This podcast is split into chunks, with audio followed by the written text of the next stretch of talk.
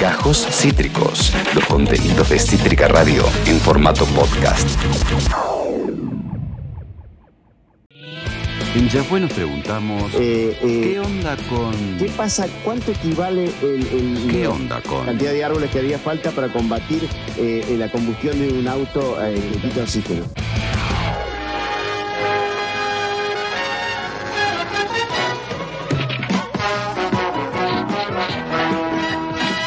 Ricky Ricón. Yo tenía la película que actuaba Macaulay Culkin en VHS. Qué hermosa, gran película. Gran película. Espectacular. Gran película, súper Lo recomendada. que sí, después de ver esa película, lo que te la bajaba tu vida. Sí, lo que me la bajaba tener seis muñecos cuando él tenía un McDonald's en su propia Un y un cine en su propia casa. Era la vida que todos queríamos. Sí, era la vida que todos queríamos, pero así le fue después a Macaulay Culkin. Eso es lo que hace el dinero, ¿me entendés? Sí. Se convirtió en un drogadicto. Pobrecito. Eh, Igual que yo, ahora que lo Sí, pienso. No es tan dinero, distinto. claro. ¿Se entiende? No es tan distinto una infancia millonaria que una pobre como Todos la nuestra. terminamos en el mismo Todos lugar, terminamos iguales. drogas. Exacto. En las drogas es lo que los nos une a los pobres con las millonarias. Pero ahora vamos a hablar en este qué onda con los grandes millonarios de la Argentina, Pepa. Oh, ¿Qué onda con los grandes millonarios de la No, Argentina? no sé y quiero saberlo todo. cuánta guita tienen, quiénes son los más millonarios de los millonarios que tenemos. Y eh, nos vamos a basar en básicamente la revista que mide a los millonarios, que es la revista Forbes. Y que este año en julio eh, eh, sacó un nuevo listado sobre los 50 millonarios más millonarios de la Argentina. Eh, la revista Forbes igual hay que saber una cosa, es una especie de lavada de cara de les millonarios, porque no te cuenta en verdad toda la tarasca que tienen. No. ¿No? Es el lado bueno de los, de los millonarios. Es el lado lindo de Les Millonarios. Te habla más o menos de. no, no te habla de toda la fortuna que tienen porque es difícil y se basa en cuestiones arbitrarias a la hora de hacer los listados. No se fija en cuánto capital tienen todas las empresas de la cual es dueño esa persona, sino sobre eh, las cuentas personales de esas Bien. personas. Que ¿Se no, entiende? Que no son ni la mitad de lo que en realidad tienen. Exacto. Por ejemplo, en los últimos años, el primero en la lista de más millonarios de la República Argentina y estaba dentro de los 30 más millonarios del mundo mundial era Paolo Roca. Paolo Roca de repente este año ya no es más el primero, ni es el segundo, creo que es el tercero o el cuarto de la Argentina. ¿Por qué sucede esto? Porque su hermana, eh, eh, digamos, sacó su guita de la empresa Sí. este, y la, dejó de contar su, su guita, su cuenta privada, Bien. como bienes capitales de la empresa Techint Ajá. o de Siderar o cualquiera de todas las empresas que tienen. Porque recordemos, estas empresas tienen mamushkas de empresas, son dueñas de otras empresitas más chiquititas y así hacen su capital. La hermana de Pablo Roca se fue del holding, supuestamente. Minga se fue, Minga se fue, la chota se fue. Este, pero como eh, eh, legalmente dejó de participar del holding, es que se quitan los, eh, creo que son 5 mil millones de dólares que tiene la hermana, entonces eso le quita 5 mil millones de dólares a Pablo Roca y por eso es que ya no es más el número uno. 5 mil millones de dólares, estamos hablando como si estuviéramos hablando de 500 pesos. Eh, eh, como Yo si fuera una no. vaquita de 500 pesos para comprar Fernet y Coca-Cola. A mí cuando los millones no son del 1 al 10, Sí. o sea, cuando es 5 mil millones, mi cerebro otra vez, estoy lenta hoy, pero mi cerebro ya no... No sé, Ah. hasta 10 millones te banco. Ya cuando es mil millones de... es una guasada no, sé, no, no, no, como... No, no, no, no, no puedo. No, no, es difícil conectarlo. No puedo dimensionarlo. Es difícil creer que sea real. Es difícil creer eh, que sea real. Pero bueno, estamos en el medio de este debate del cual charlábamos con Antonio Ricobene, periodista de Página 12, que es el aporte extraordinario a las grandes riquezas, ¿no? ¿Y quiénes son los más ricos de la Argentina? Bueno, tenemos diferentes sectores. Eh, um, una novedad que tenemos este año es que los ricos de la Argentina supuestamente cayeron en eh, riqueza un 20% con respecto al 2019. Y vos decís, eh, se, se empobrecieron nuestros ricos, loco. ¿Qué onda con nuestros ricos? Cu- Cuiden a los ricos. No. Tranquiles, chiques, tranquiles. Lo que pasó fue que el gobierno de Mauricio Macri permitió que se puedan realizar fuga de capitales a lo loco. Entonces, estas empresas empezaron a repartir dividendos y a eh, fugar capitales a paraísos fiscales donde no se les puede seguir, donde no se les puede hacer el seguimiento a la guita. Entonces, tienen la misma guita, solo que no la tienen acá. se- tienen hasta más guita, lo más probable. Lo que tienen es mm, 20% menos blanqueada. Eso es lo que pasó este año. Ese es el punto. Ese es el punto. En el 2019 tuvieron la oportunidad de este, ennegrecer un 20% de su patrimonio los millonarios argentinos, que además, sabiendo desde agosto que iba a asumir un gobierno peronista, eh, tuvieron la oportunidad de tener unos meses de changüí con las regulaciones del macrismo para fugar su capital y llevárselo afuera de nuestro país. Ian nos pide que dejemos de romantizar la riqueza. Es imposible si no hay nada más lindo que la riqueza, ¿no? Ese es el mensaje que queremos dar y lo estamos dando, ¿no? ¿Tuta? Rico sonada. Rico sonada, ¿eh? Rico sonada, esa es la consigna del día de hoy. Bueno, no fue la única novedad esa de que nuestros ricos supuestamente, según Forbes, se, empobrecieron un 20%, no fue la única novedad. Eh, tenemos un nuevo líder de los millonarios argentinos y es el industrial de Pan American Energy, el señor Alejandro Bulgeroni, junto a su familia, les Bulgeronis, este que volvieron a encabezar este podio de los más ricos de la Argentina. Tienen una fortuna, según Forbes, declarada en 5.400 millones de dólares. ¿Cuánta guita tenés en este momento en, en la billetera, Pipa? En la billetera, eh, ayer agarré plata porque hoy tengo que pagar 600 pesos. 600 hoy tengo que pesos. pagar algo 600 pesos. Bueno, esta gente tiene 5.400 millones de pesos, de dólares, ni siquiera de pesos. Y superaron de esta manera a Paolo Roca, el Quiero titular creer de que no la este tienen en la billetera, son pollo. No, si la tienen, la tienen. ¿Sabes cómo te cruzo dos motos cuando Sí. salí con el auto y... Qué lindo ese. Qué ¿Te lindo- imaginas?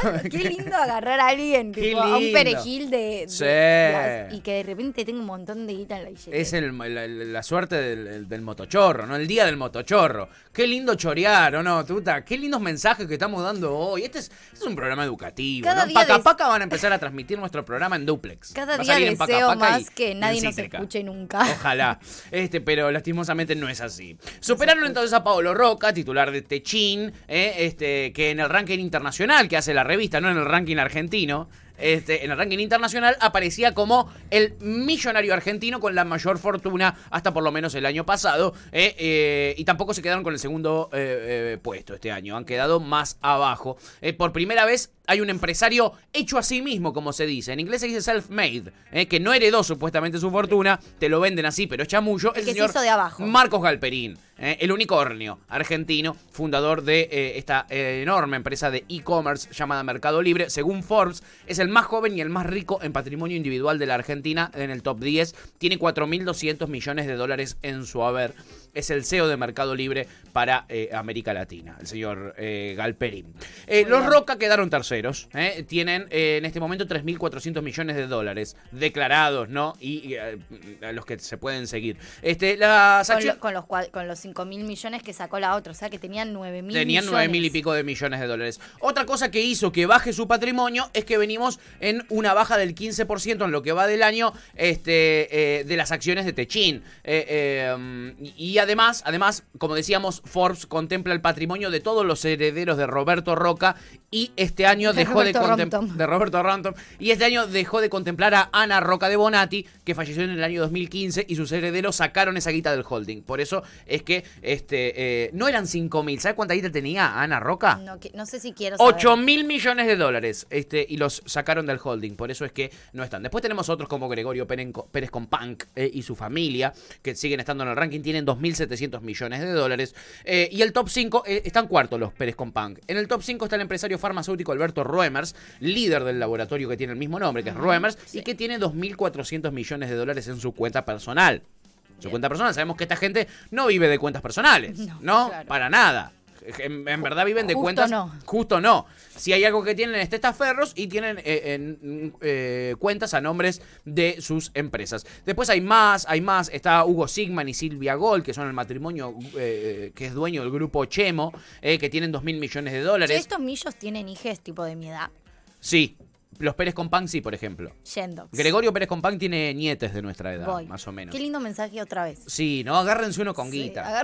Si, si vamos a, vamos El a tirar amor no mensajes importa, positivos. el amor no importa. El amor es lo de menos, lo que importa es la guita. Sí. ¿Estamos de acuerdo en eso? Siempre. Perfecto. Entonces, a partir de ahí, continuamos. También está el señor Jorge Pérez, que tiene, 19 tiene un nombre muy común, pero una billetera muy poco común. 1.900 millones de dólares tiene. Este es un empresario del real estate en Miami. Pero Igual es argentino. de- Vamos, Argentina, ¿eh? Es como que después del que tiene 9 mil millones de dólares, siento, Tenés- que, siento que 1900 millones Este de dólares. croto de 1.900 millones de dólares, ¿o no? Este mugriento, ¿no? ¿Qué, qué, qué hace? Denle la asignación. Claro, una la AUH. IFE, la IFE, por favor. Tienen una, una IFE para ahí. Bueno, Claro. eh, tenemos una lista enorme donde también está Eduardo Urnequian, eh, eh, empresario dueño de la Corporación Sí. América, que tiene 1.100 millones. Eh, eh, tenemos a, bueno, Claudio Velocopit. Tenemos eh, eh, a Luis Pagani de Arcor, que es la empresa de caramelos duros más grande del mundo mundial. Es argentina y él tiene 920 millones de... Ni siquiera mil tienes un croto. Tienes un ¿Cu- croto. ¿Cuánto tiene el que menos? ¿Sabemos cuánto es el ¿De esta lista? de- sí. Eh, sería el señor, te va a sorprender, ¿eh? A ver. Te va a sorprender. Te estoy hablando ahora de los 20. De el los último 20. de los 20 es el señor Francisco de Narváez con 900 millones de dólares.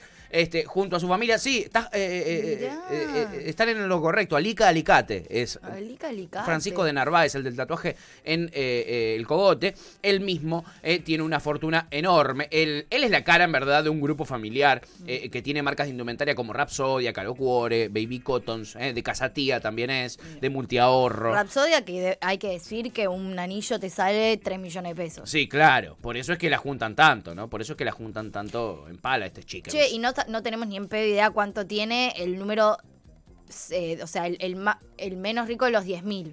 El, el- el menos rico de los 10.000 No. tiene 2 millones, porque es lo, 2 millones de dólares, Bien. que es lo último O sea, que el último escalafón, perfecto, digamos. ok. Eh, serían 200 millones de pesos, sería un poquito menos de 2 millones de dólares, 1.800.000 dólares. Tendrá el menos rico de los 10.000, digamos, que es un montón de plata. Pero como vemos, hay 50 que tienen casi mil millones de dólares cada uno. que este- además eso, estamos hablando en dólares, no en pesos. o sea, No, no, por favor. ¿Entendés? No me, no me, no me venga con Como la a ese, mugre a ese nivel. Del peso, ¿a quién le importa? A ese nivel. A ese Ahora, nivel. alguien que tiene más de un millón de pesos. Sí. No dólares, de pesos. ¿No Sí. se lo considera millonario? O sea, mi- No, pa- no. la escala de millonarios es en función a Es los un dólares. bárbaro. Eh, un millón de pesos Dale, no es nada, Pero estamos en Argentina, capaz que se lo considera millonario en Argentina. Somos argentinos, pero no somos boludos. Bueno, son unos tarados, estoy preguntando en serio, boludo. O sea, la escala de millonario es en función a los dólares. Por supuesto, porque un millón de pesos no Un te millón de compra ni, un, guaraníes. ni un monumento. Te Yo tengo, millón de ¿cuánto, pesos. ¿cuántos guaraníes tenía? 10.000 guaraníes en A tu mí me sobra, Si a vos te sobra. A mí me ¿eh? sobra, Si a vos te sobra. Pero bueno, ahora, antes de terminar esto rápidamente, quiero hablar un poquitito de la familia más emblemática de les millonarias argentines, porque vienen liderando este listado eh, eh, y son nuestros representantes eh, en la lista de los más millonarios del mundo mundial, que es la familia Roca, que llevan la bandera argentina hasta lo más alto. Eh, hasta lo más alto. Están entre los 30 millonarios más ricos del mundo mundial, los Roca. Eh, eh, el famoso Al Capone fue condenado por delitos fiscales y quedó finalmente impune por los cientos de crímenes que cometió. Este, pero bueno, les voy a contar una anécdota que evoca la situación por la que está, estuvo atravesando el grupo Techin en estos últimos años, aunque todo indica que Techin no va a pagar ni un poco, ni, ni siquiera lo que pagó Al Capone. ¿Cuál es la historia de este grupo encabezado por Paolo Roca en la actualidad eh, y, que, y que se levantó gracias a la relación que construyó con el poder de turno en la Argentina y en Italia y los negocios que hizo con el Estado en obra pública en los años, en los más de 60 años que tiene esta empresa que lleva produciendo en la Argentina, estamos hablando de Techin. Eh, eh, ¿Cómo son esos lazos eh, que fueron determinantes en la historia de este gigante del acero argentino y que hoy integra un holding que tiene sede en más de 100 países, Techin, Pipa? Mira. en más de 100 países. Obviamente, ¿dónde está su, su sede central? En un paraíso fiscal, por supuesto, para no tener que pagar nada. Pero ya vamos a hablar de eso. ¿Cómo se crea este imperio de esta familia que es la más rica de la Argentina? ¿Cómo? Los Roca con doble C. ¿Cómo? Bueno, con Mussolini, obviamente. No con los ositos cariñositos, no con los Teletubbies, no con Barney el dinosaurio, sino con Mussolini. Un personaje amado por los niños. Eh, eh, de la primera a la tercera generación de los Techin tenemos este tipo de recorridos. Es el recorrido que hizo el emporio que puso en pie el señor Agostino Roca, italiano él, y que hoy maneja Paolo, su nieto. Eh, Agostino era un joven emprendedor, diría, cambiemos. Era un joven emprendedor italiano. Era un excombatiente de la Primera Guerra Mundial y en el año 1921 se recibió de ingeniero industrial y electrónico en el Politécnico de Milán. Poco tiempo después se casó con la heredera de los accionistas de la Banca Comerciale de Italia. Bien. Eso le permitió contratarse a sí mismo en la Banca Comerciale de Italia, porque se casó con la hija del dueño. Bien. Y gracias a él pasar a ser uno más en la Banca Comerciale de Italia, Sí. eh, eh, empezó- eh, contrató o se compró lo que era Dalmine de Bérgamo, eh, este, que controlaba, eh, el banco que él tenía, controlaba financieramente esta empresa eh, que construía tubos de acero sin costura, que son los tubos por donde se transporta el petróleo, Pipi. Bien. Eso es lo importante y por eso son tan caros esos tubos de acero que hace.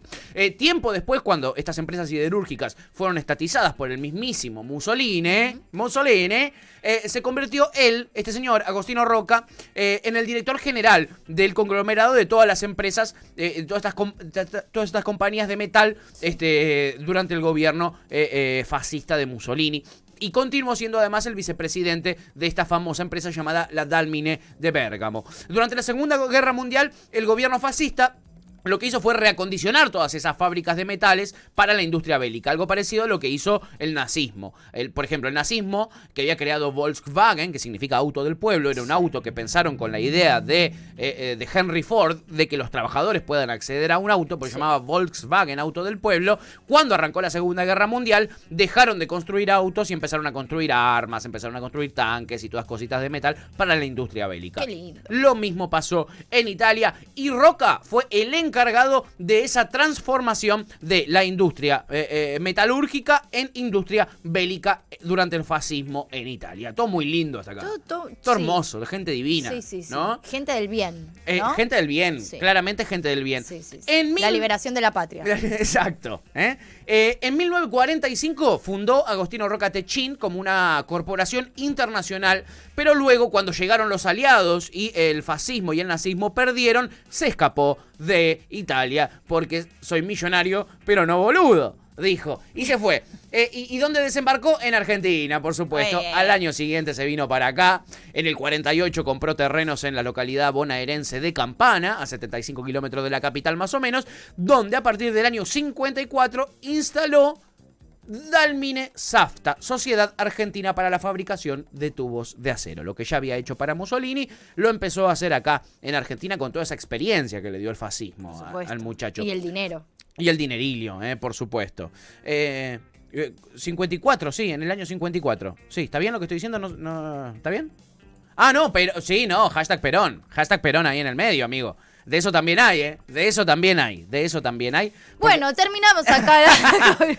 para Perón no también hay en esta. ¿eh? Para Perón también hay. Bueno, Techin lo que hizo fue eh, eh, heredar toda la capacidad productiva que tenían los alemanes, eh, eh, eh, origen, ¿no? De los dueños de, de la fábrica de Dal- Dalmine, que estaba acá, Dalmine Safta, eran alemanes. Y él heredó todo eso a comienzos también del siglo XX. Se convirtió en la primera fábrica de caños sin costura en Latinoamérica, la de Techin. eh, y, y son muy conocidos sus tubos por la resistencia al calor, este, y, y se usan para actividades varias. Por ejemplo, la extracción de petróleo, centrales eléctricas, industria automotriz y obras civiles, como por ejemplo construcción de puentes, eh, eh, eh, acueductos, oleoductos y todas cosas que terminan en uctos, eh, entre otros.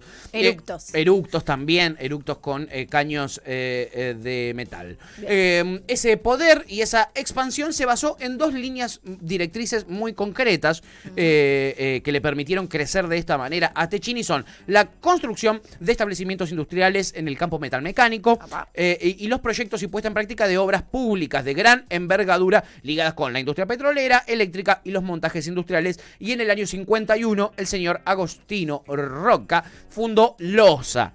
¿Eh? Losa es la productora de ladrillos para la construcción más grande de ese entonces. En el año 62 anexó eh, eh, Dalmine, que era la, la acería eléctrica Siderca, y ese año comenzó a exportar caños afuera del país. Apa, Hasta ahí solamente había laburado con el Estado.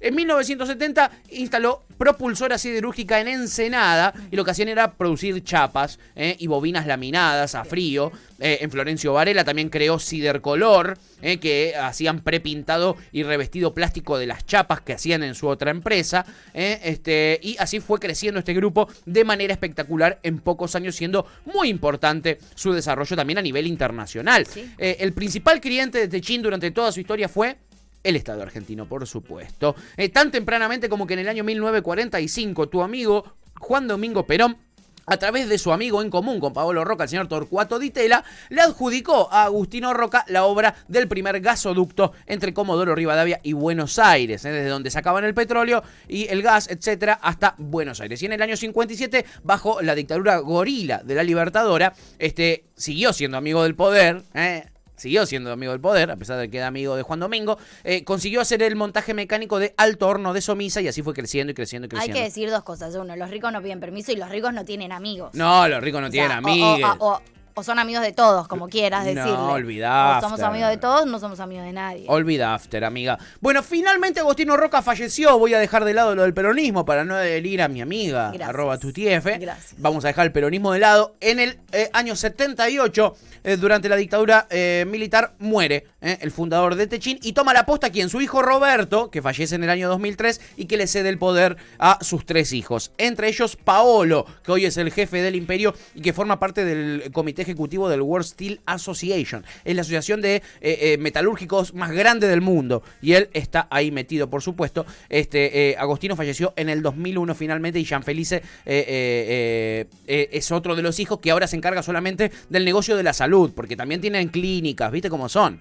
Viste cómo son, no solo se quedaron en el metal. Eh, eh, bueno, así fue creciendo, ¿no? Incluso tienen inversiones en Vaca Muerta y en un montón de lados del mundo. Pero quiero señalar lo siguiente, ¿ya te parecía turbio Sí. lo, que, lo que hicieron para crecer, aliarse con Mussolini, por ejemplo? Sí. Bueno, en los 70 fue una empresa que se caracterizó por la persecución sindical, represión y desaparición de personas. Techín y la familia Roca fueron promotores del golpe militar y apoyaron muy activamente al gobierno de los milicos y su política económica al mando de quién? De Martínez de Oz, por supuesto, que era muy conocido de los Roca en tiempos en que él era el presidente de Asindar, otra empresa mm, metalúrgica.